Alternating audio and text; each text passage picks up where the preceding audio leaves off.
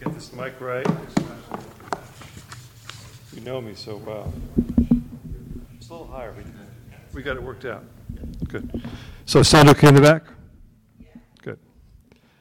I want to thank uh, everybody for putting this on. Uh, I love this place and I love being here. So thanks for coming. Uh, it's especially amazing to, to read and just interact with and hang out with Vievee Francis. We've read together a few times now, and it, it, it's getting better and better and more fun. It's nice to see Matthew here as well. Um, so we hope that we can bring some of our dialogue to this already dialogue rich place. Um, what I want to do is read tonight short nonfiction pieces. And what I thought I would do is tell you quickly about this book that just came out last year, read one piece from it, and then I'm going to move into this next project. The book uh, that I just recently wrote called Beginner's Guide to a Head on Collision is a book about surviving a head on collision. And my family was in the accident seven years ago. And the book's kind of about, is very much about the accident, the immediate aftermath, the recovery process, and then kind of the recovery of the recovery in a way. And I think people who've gone through experiences like this and know what that is like and or been around people who've gone through it. And in our case, our family went through it together. And I wrote the book in a in a hybrid way. There's prose pieces, there are lyric poems, these kind of fake, mean-spirited, self-hating uh, horoscopes. There are um, prose poems, and the prose poems began to be very much the first poems I be, that I was writing after a couple years, as you might imagine, of being kind of a hermit, um, learning how to walk again, moving around, and just kind of finding a way to get back in the world. And when I was finished with the book, I wanted to keep writing those kind of prose poems, and I realized they're not even prose poems in my mind, whatever they are. They're more like dispatches or encounters, engagements. And they, be- I began to, uh, in this new project, try to push myself into new places get more into the, out into the world again, engage in more kind of more conversations, get into areas and places maybe I'd be uncomfortable with and want to explore. And uh, but I'll read before I go into those. I'll just quickly read you one of the short prose poems called Changes. The first man crosses over the road in plenty of time, a brief head turn to gauge distance and speed. The second man, not looking up, rushes awkwardly into the street just as I approach, causing me to tap my brakes, just enough to shoot a small jolt of adrenaline into my body. I turn my head to watch him, flushing in anger, surprised to see he's lugging a full grown raccoon on a pole, hanging by its neck, caught in some sort of noose. The raccoon is twisting back into the man's body, both of them disappear into the quicksilver of sunlight gleaming off the corrugated metal warehouse and the river behind. The next ten minutes spent navigating on and off blaring light, made trickier by the narrow road, the approaching trucks, and the small frozen puddles laid out like mats at every driveway, turnoff, side road. Just enough heat seeps in to keep me warm but awake, awake enough to spot, coming upon a turn, Another man, tightrope walking along the railroad bridge. There he is, hooded, bent forward by a heavy backpack, suspended over me like an angel, backlit by sunlight, his breath puffing out of him in little train engine puffs. Then he's gone, and I am through the arches, and for a moment I lose track of what just exactly I am doing and where I might be headed.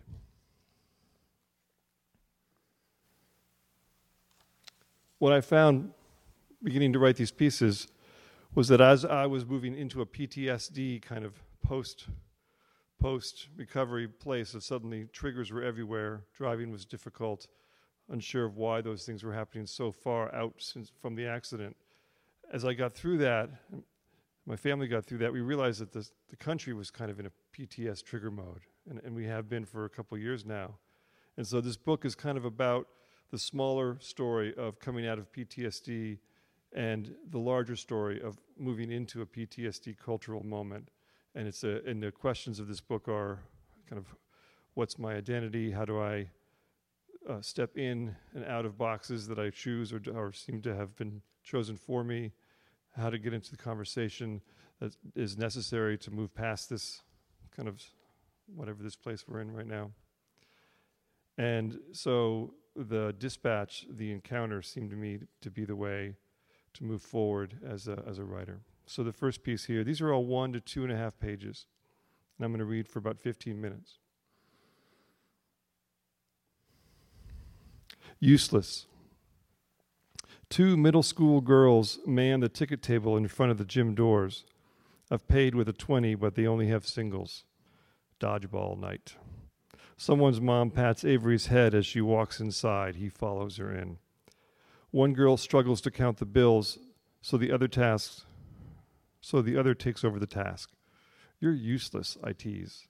The girl's face crumples in shame for half a second and then recomposes, replaced by a stoic frown. I've blown it. Useless is what parents say to children, teachers to students, boss to worker, coach to player, you can't catch, can't count, can't spell, can't do anything right. I'm just joking, I say, hand out, leaning forward. I'm the one who's useless. I try again. Really, I kid like that all the time. Avery has come back looking for me. Isn't that right? I tease you all the time. Never one to comply for compliance sake. Avery shakes his head. No, you don't.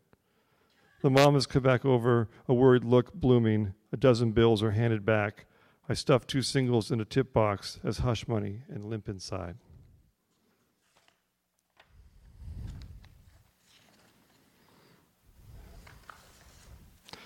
White men in trucks. As um, Gary said, I live in Asheville, North Carolina, which is kind of, I always call Asheville the Burlington of the South. And it's definitely um, a mountain place, and it's also a very southern place. And so white men in trucks is a phenomenon. What is it about them that shoots a brief goose of fear into the bloodstream? Is it imminent threat sounding in the revved engine? Derision caught in side view mirror snapshot? Or plain old disdain drumming its fingers on the driver's side door? A little of each? One barrels past as you walk the dogs through your suburban neighborhood, not slowing or moving over. Another swerves around the bend, meeting your upraised hands with a jutting middle finger. Just yesterday, a man steps around you in line and interrupts the conversation you're having with an acquaintance who is showing you a photo of his five year old boy holding up a large fish caught in one of the Biltmore ponds. The man behind says, That a bream? He's got a smile on his face that you read as hostile. He wants you gone. But the fish the father ignores the man, finishing his sentence about the peaceful lake and how quiet it is out there with his boy. Almost mystical, he says.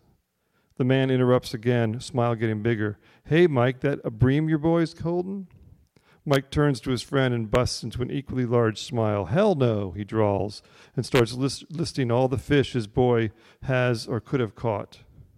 You don't fish, so you don't follow nor can you make clear sense of the quick fire exchange. The two men have fallen into a bravado fueled friendly back and forth.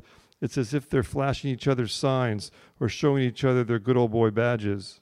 You feel as though you are being erased from the moment. No trespassing signs staked at your feet. The men chat and laugh in the corner as you slip back in line. Later at dusk, one more truck appears. It slows to a crawl and follows you up the street. Enough's enough. You turn to face your nemesis who has rolled down the window. What do you want? The man smiles, remains silent. There's power in the comfort with silence. How old is that dog of yours? he asks, leaning out the window. He's talking about the lab, just a puppy, bounding over and standing up into the man's arms. He laughs, rubs the dog's head. I just put my old gal down last week, just about killed me. Think I might get me a new one. The look in his eyes is pure sadness, pure love. Selma. I was at a showing of Selma with a friend only a few moments in. We just watched King accept the Nobel Peace Prize, and now four girls were walking down the steps of a church, deep inside their lives, cradled inside the building, walking and talking and laughing. And my friend leaned over and whispered, You know what's going to happen next, don't you? And I wasn't thinking, but then I knew in a split second that there were the girls, these were the girls in Birmingham. And I averted my eyes just as the bomb went off. And when I opened them again, windows were exploding and the girls were thrown in the air over the banister. And as the camera lingered on the carnage, the dead bodies, I started to cry, devastated by the act, but also out of relief, for my friend had saved me another blind crash inside the head. One more shell shock moment averted. Whenever King sat next to a window, I winced and waited for a brick or a Molotov cocktail to come flying through the glass. How can anyone live with that much death hovering outside? Every time a protester got slammed to the ground by a cop, or a man or woman was punched in the face or knocked into a wall or billy clubbed or shot in the stomach, I felt the shocks in my body. Was meant to make some kind of sense of that violence, the hatred enacted, to feel it in my bones, and I received it without remorse. When the marchers were met on the bridge with a wall of hate and vitriol, my friend and I held hands and took the beatings full on, accepting passively each rage filled act. Neither of us cared to step back from fear. And I don't want my own shell shock to keep me from the painful truths of our world. Isn't that always the fight? To stay awake, to be courageous, not to slip into sleepwalking, not to shut down into overwhelm or boredom or abject fear, I kept thinking, I am not the man I was. I am not the man I was. And I usually mean that I am not, I'm less of a man. But times when it's most definitely more. Not to slip into self pity or nostalgia or delusion. Not to let fatigue and depression and dread bring me down. Not to let overload and triggers shut me down. To walk up onto that bridge, hand in hand, or sit at my desk by the window and face down anything that threatens to bring us down.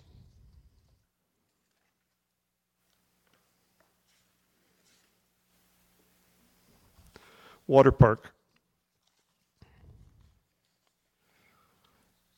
The sudden downpour that cleared the decks has packed up and moved on. The sun blares down. The speakers blast Counting Crows as Mr. Jones. Families troll past in swim trunks. Teens move in small packs on the lookout for a brand of adventure they will not find here. The young lifeguard is moving so deeply inside a bored loop eyes scanning the empty pool in a prescribed route, I worry about his mental health. A job's a job, I know. A man behind the pizza counter, white, laughs with two women, white and Asian. He has drawn a picture of the Asian woman who says, The eyes are too small. The other woman tells the man, If you draw me, I'll slap you. When the first woman turns to a task, the man alters her drawing, showing it to his coworker. You're mean, she says. He balls it up and throws it away, laughing. Earlier this morning, the shuttles were full of employees and the halls were empty. Now we're in full swing. I wait at the bar for an overpriced beer. The boys have joined the line for the vortex, egging each other past their cartoon fear. My boy says, I heard if you don't weigh enough, you'll get stuck. My friend laughs. That's okay. There's a hatch.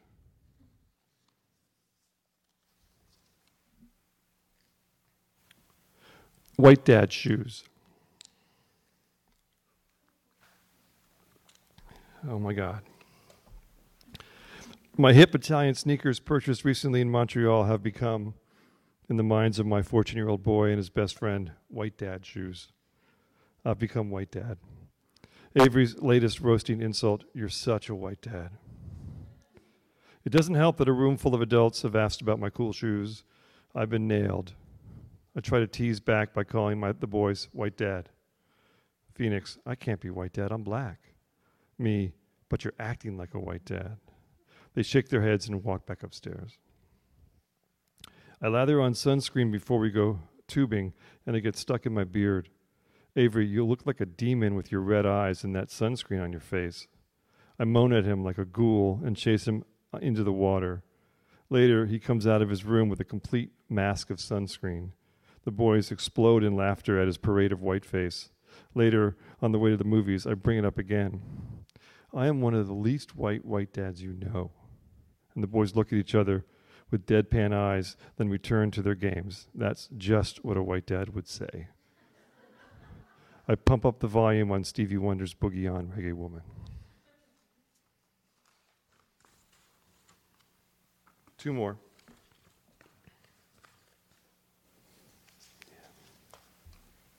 Three more, sorry. One of them's very short. Gospel. Just landed at JFK, about to head into the city for the first time in over a year. Instead of flagging a cab or jumping into a van, I follow the signs to the air train, three stops to the A line, joining a huddle of men and women on the cold and gray platform, wind shuttling in. What about the cold embrace speaks to my bones? What about this congress of strangers? The whole ride, letting the, the wider world in, not looking up, just listening to the bodies around me settle into the silence. Old glances, only glances allowed, brief encounters with faces, train cars slowly filling, dipping down into the long, long dark tunnel. A young man enters the car and introduces himself. I'm not here to bang you or bore you, he sings songs. I'm here to sing to you, brothers and sisters. Of course, no one looks up. Nothing spectacular in this scenario, though the man beside me leans down and opens his stance a notch, turns his face to hear our singer, nodding as he climbs the verbal steps up onto his soapbox. I don't do R&B, I don't do rap. All I see for now are his red sneakers, his nervous strut back and forth. People, I sing gospel. The train pushes further through Queens. This young man's flock heads into their days, wrapped up in headphones and handhelds, but I can feel the car tune into the sweet singing. There is no friend like Jesus, he belts. The congregant beside me nods a fraction. We're approaching a stop. The song is through. There's a moment to ad lib, so a brief bio gets offered up. I'm only 26. I've banged and boozed. I've seen it all. My seatmate slips a few coins into the man's hand as he offers up a little fist bump of thank you. A tired looking trans woman stares at me as I watch the show. I've been shot three times. Someone laughs out loud at the back of the car. This makes our young pastor smile and he turns to engage the commentary. I'd wanted to give him a dollar, wanted to offer up thank you for, of my own, but I stopped myself, not wanting to make my first overt act in the city be reaching for bills in a tight front pocket. He drifts off to his next stage.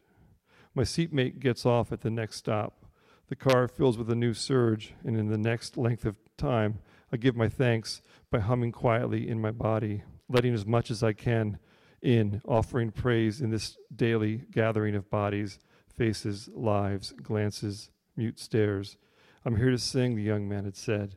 It makes me want to cry. I lower my head instead and fall deeper into my seat, letting the woman beside me settle into my shoulder. Soon we'll be under the river, and I'll step out into the great canyon of wind and light. But for now, here I will quietly sing into my own breath.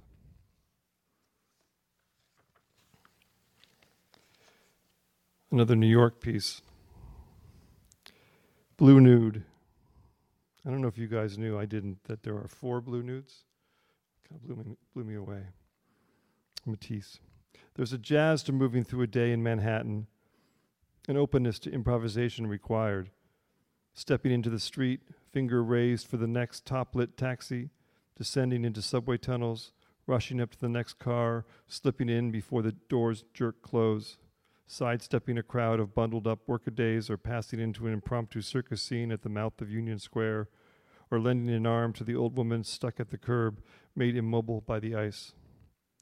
Deep into the last weekend of Matisse's cutouts at MoMA, the crowd converges in a room and circles the walls filled with playful collage, taking in all the bright color and whimsical shape, the flowing lines, moving in and out of each other's sight lines, mumbling sorry and no problem. I position myself to get some face time with one of the four blue nudes, my eye moving back and forth along the figures. Taking a clandestine snap with my phone, bending down to read about their genesis. Matisse's assistant Lydia says, a small thing, blue on white.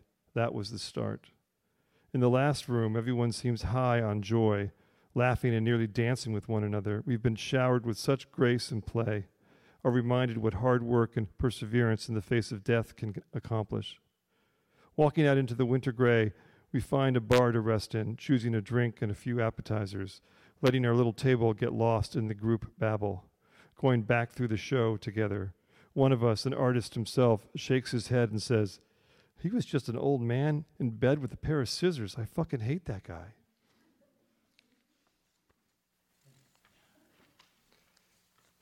And uh, I'll end in a, another museum. This is the Andover High School Museum, which is an incredible photography museum, among other things. they got some money. And it was a Lorna Simpson retrospective. So this piece is after her incredible body of work. And it's for Lady V, who says she doesn't see her face in any of my collages. When I walk in, an invisible docent stills my breath with a small hand gesture, reaches in, winds up my heart, then lets me go, all wobbly spinning, hundreds of small snapshots pinned on the walls in computer code mosaic, vintage pinups next to newly staged copies repeated across the walls, each one a wink, I think. You've wanted just this exact thing, I think. Here are all your faces, each of your own thousand pieces. Piano jazz seeps out on an adjacent room, elegant, geometric. I dance in its parquet, silent stroll, stutter step, beauty with plaited braids on bed, knees up, lady of the skin and lamplight, uplifted chin, sultress reclining, sipping a martini, sexpot draped over a sedan circa 1957, ebony pinup, hair piled, legs slightly spread on daybed. I think this is what you need a room like this to walk into for every time you forget. I think this is what you need to remind you you are beautiful. This gallery of women just for you, ready and willing, each pose a possibility, framing so, just so you can look straight into all your own faces. Thank you.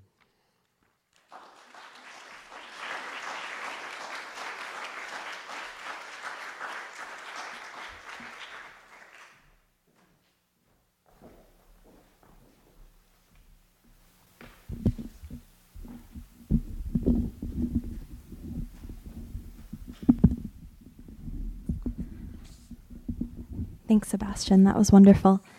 Um, it's a great pleasure for me to introduce Vievee Francis.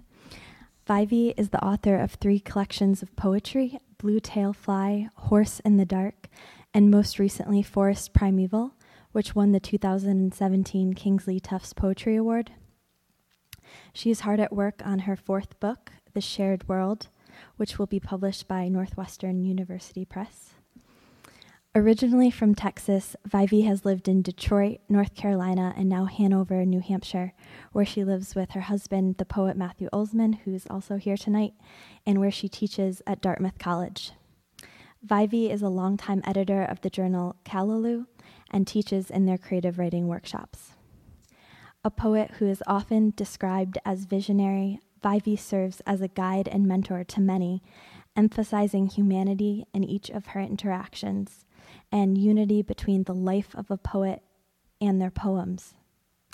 I met Vievee when she was the visiting writer at North Carolina State University, and I had recently graduated from the MFA program there.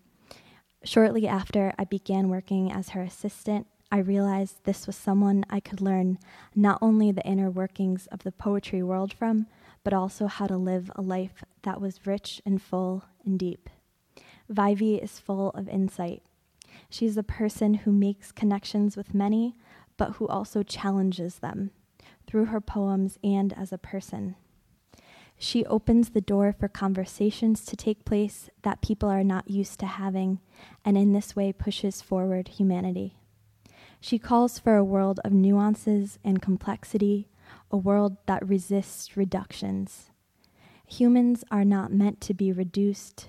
We're too gorgeous in all our complications she says, she celebrates. She recognizes and calls forth possibility, saying, I love people having their own agency. It is the best way to see our own beauty and measure.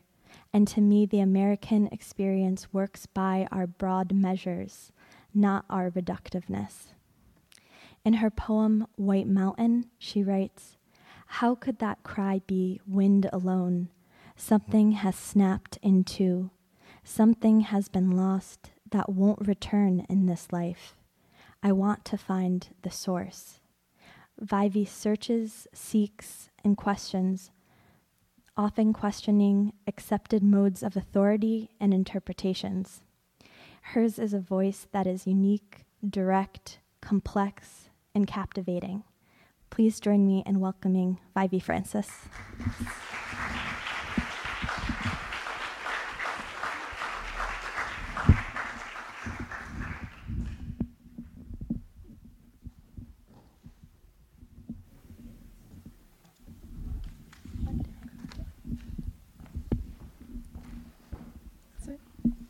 Can you hear me in the back? Yes? Okay.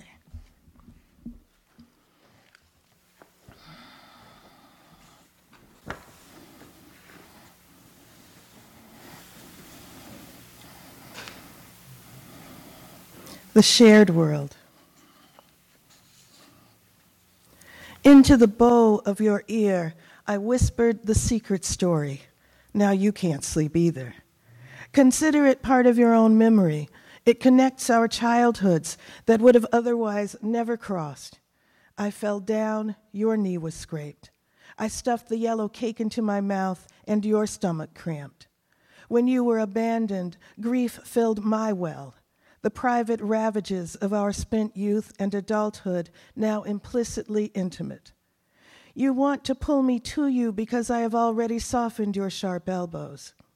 I might have sucked the lobe of your ear, though so many have, you might not recognize me there.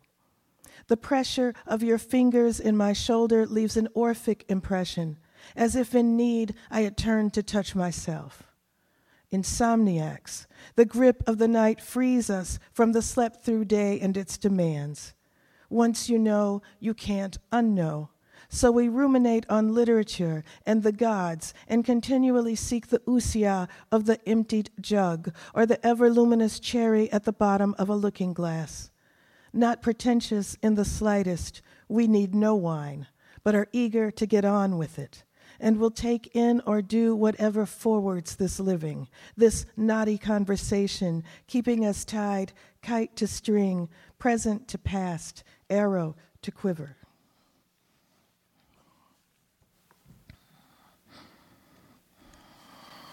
Taking it. For Gabby Calvocoressi and Jen Grotz.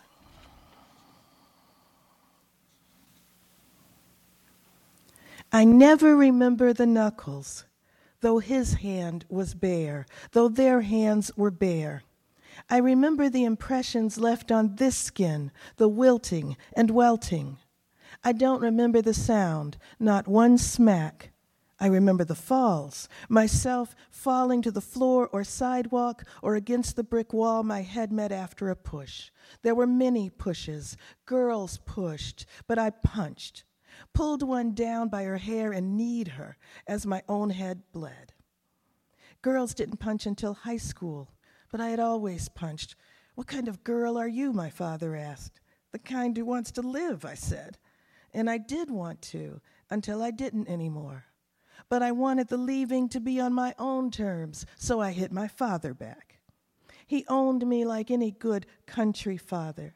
He waited for a husband to tame what he couldn't corral, to throw a rope like fingers round a neck.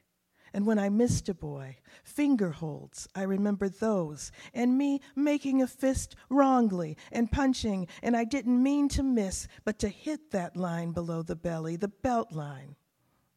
When to, broke me in the snow my first year north. I'm still afraid to say his name. I wore shoes too thin for the weather. Who had ever seen such snow? And had a Georgia lilt, like molasses on a sore throat, sugared, raw, and he hated the sound of it. He was black, and I was black, and I was so happy to be in Detroit. And he aimed for my heart shaped mouth, my gap teeth, my too sweet tongue. I felt the juvenile weight of him above me like snow after dark, falling steady and hard. He said, I'm going to teach you to talk regular. And I stopped speaking at all. I kept my swollen mouth shut and a straight razor in my math book and dreamt of a bat to crack against his chest. A woman like me, with soft hands, not hands of the field like my grandmother, but hands meant to stroke and soothe, needs a weapon so I studied the art of war and watched boxing, and where else was all this rage to go? Is this too dramatic? Find another story, find a lie. In love, body after body fell beneath my own, though my own was broken, and I made love like a sea creature, fluid as if boneless, though my bones would rattle if not for this fat I cherish. Wouldn't you? And how I grew to love the heavyweights, myself with one in the ring. Imagine him, punching me and punching me again, saying, I'm sorry, so sorry to have to love you this way.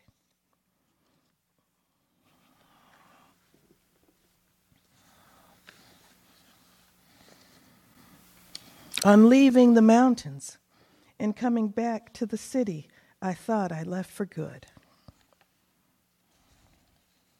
Without the backdrop of leaves and scat, the possum playing possum, its mate the same. Without the tip of the road, its black pitch wound like a widow's wail through the wet trees. Consider the undergrowth and what hides there, the brown bristle of the hedge, the singular call of a bird, its beak red tipped, its feathers black as a pool in the moss. Without the reflection of a dog's tongue in the water, or the stone lobbed over the surface in order to see the surface ripple like a skirt being pulled up. There's only the city, present in the face like a shout, like a lie yelled as if to assert its veracity, but everyone hearing it knows it's just not true. I re enter the city of Detroit still standing, its back turned to the forest of bears and bluing brush and the inedible red fruit, the berries hung just at the mouth's reach that beckon easily as they would poison. Me, and the city that wraps me in its leather coat and spikes, tragic ink and garble, vodka after vodka after shot after shot my slurred proclamations of love where love doesn't go far, but lays dead as a clever rodent. In the alleyways, I kick my boots against a crumbling wall that will always be crumbling but will never fall. The smell of sausages spill from a factory of sausages, assuages the memory of a canopy of green, and the verge pressing into my waist like the hands of a man eager to take my measure the heat like a cologne emitted from the skin, like a fear of the wild before entering something and another wilder.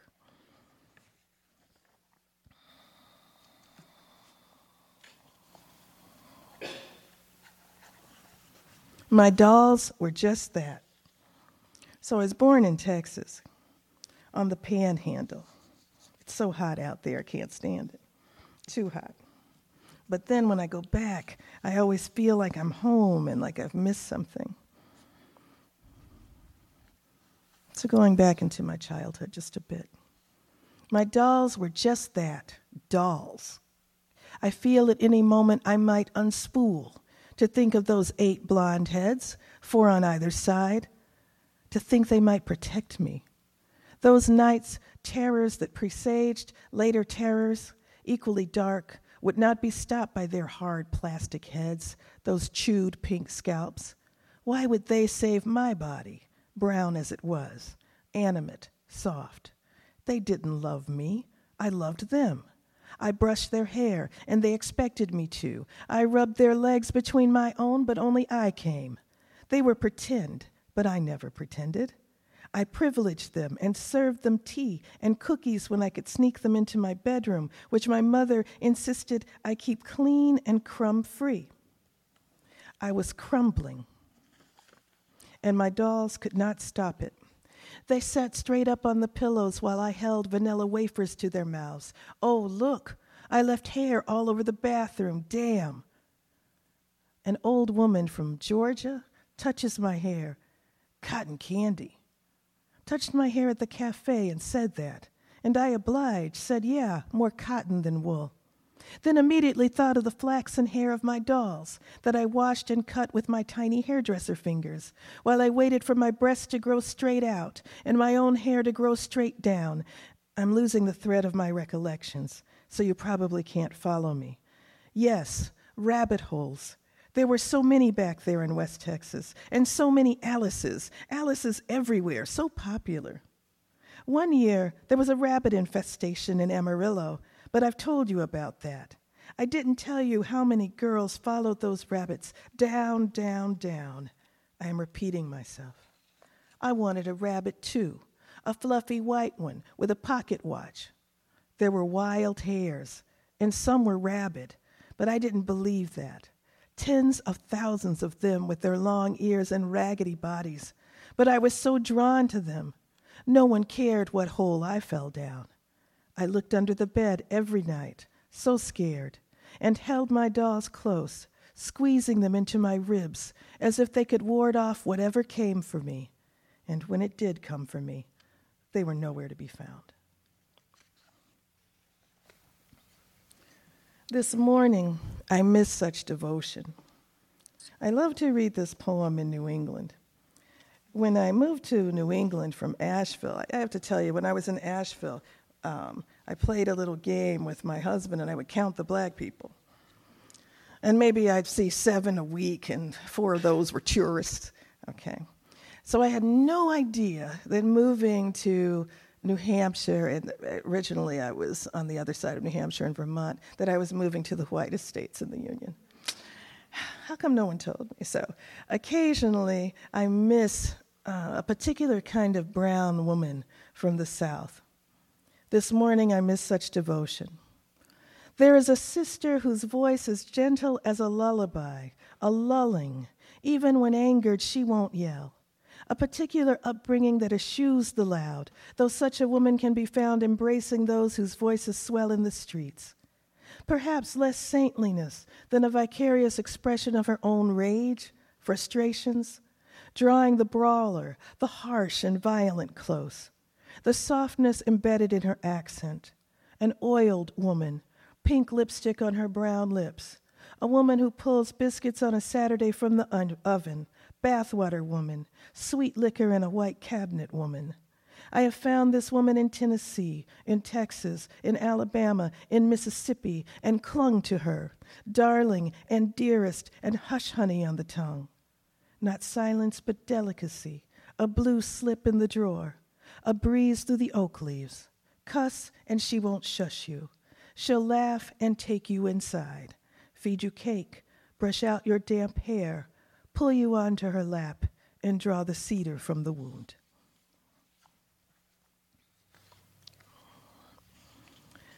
The keening. So, my friend, poet David Martinez, he knows me. I've suffered from depression since I was five years old. And he asked me, Are you going to write a poem ever where you're not keening? I said, No. Someone has to keen. Every culture has its crier. That's me. The keening swells the moon, and the eyes that look to it, and the ears that hear it move over and between every living thing, that move through every dead one. When stabbed, if stabbed more than once, a threshold is reached, the point of no return, a horizon that holds no other horizon.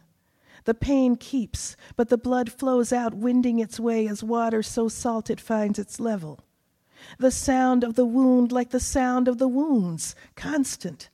It can be stood because it is always there, the keening. There is always a mouth that needs, always hands empty, and love fickle and feckless. A dog at the door of an empty house. A man weeps, willing enough to devour or deny what he craves for those he does not a crow at the tail of a vulture, a vulture coveting something more majestic than itself, a child eaten by its father, the child stewed by its mother for an every, ever hungry father, always the bones broken, rebroken, then set madly into the splint. A dirty girl swallowed whole by a man dirtier still. The flowers are always taken for trash, but the trash is always ringed in gold. Get the picture? A gloss of beauty dispossessing beauty, a failing of the eye, and a woman who mourns it all. The splinter in the cornea that needles the crier, that connects us all by tears.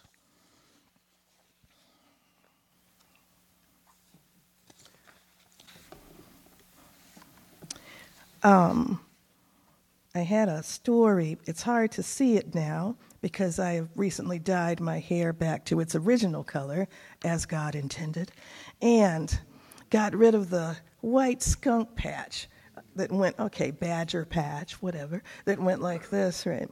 And um, my grandmother's hair was completely white by the time she was 30, 35, and all of her sisters the same. And I had only known before moving to North Carolina brown people with white hair. And then I met my friend Sebastian, right? So this is entitled, I asked him, Are we related? I thought only my family had it white hair, hair growing out and up over pecan brown Texan faces, not gray, not goose down, but white as the bloom of a dogwood, white as paper is white, white as a wall at the asylum, as the newly painted doors of a prison hallway, white as cumulus clouds overhead, seeing everything, knowing everything. So when I moved to the mountains, I thought I was related to damn near everyone. Appalachians with my roots, right down to the roots. Their faces were not mine, but I was not fooled. We were kin and kindred, more like than not. And my voice softened around them, this extended family just over the crest of the Blue Ridge. I had not known the ridge before, and where did the Scots and Irish thread their bows, if not on the dark wood of their instruments? And my hair, now whitening into its origins as much as my face falls into its own place, into its wisdom, its bluffs and bark. Another attempt. The secret story is the one we'll never know, although we're living it from day to day. Roberto Bolaño.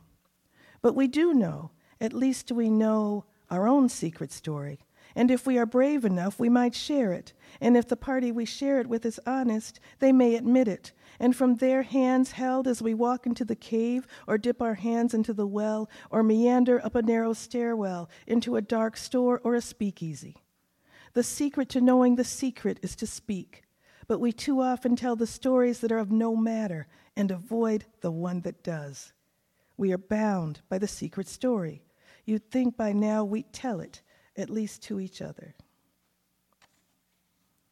My final poem this evening I'm dedicating to Matthew um, Olzmann. Beast and Beauty. It's funny, right before this started, I said to him, Does it embarrass you when I read this poem? And then I said, Since I've read it like 25 times, I guess it doesn't matter. Mm, I never asked him before. And he said, I'm going to put that online. Okay. Beast and Beauty. He took me like a mother, drew my head toward himself, pulled me onto his lap, wrapped his arms around me, and cooed into my hair, softly as if I was dreaming and he didn't want to wake me. He sang a song that sounded like birds singing in the sycamore, then tree frogs. I wanted to leave, I stayed where I was.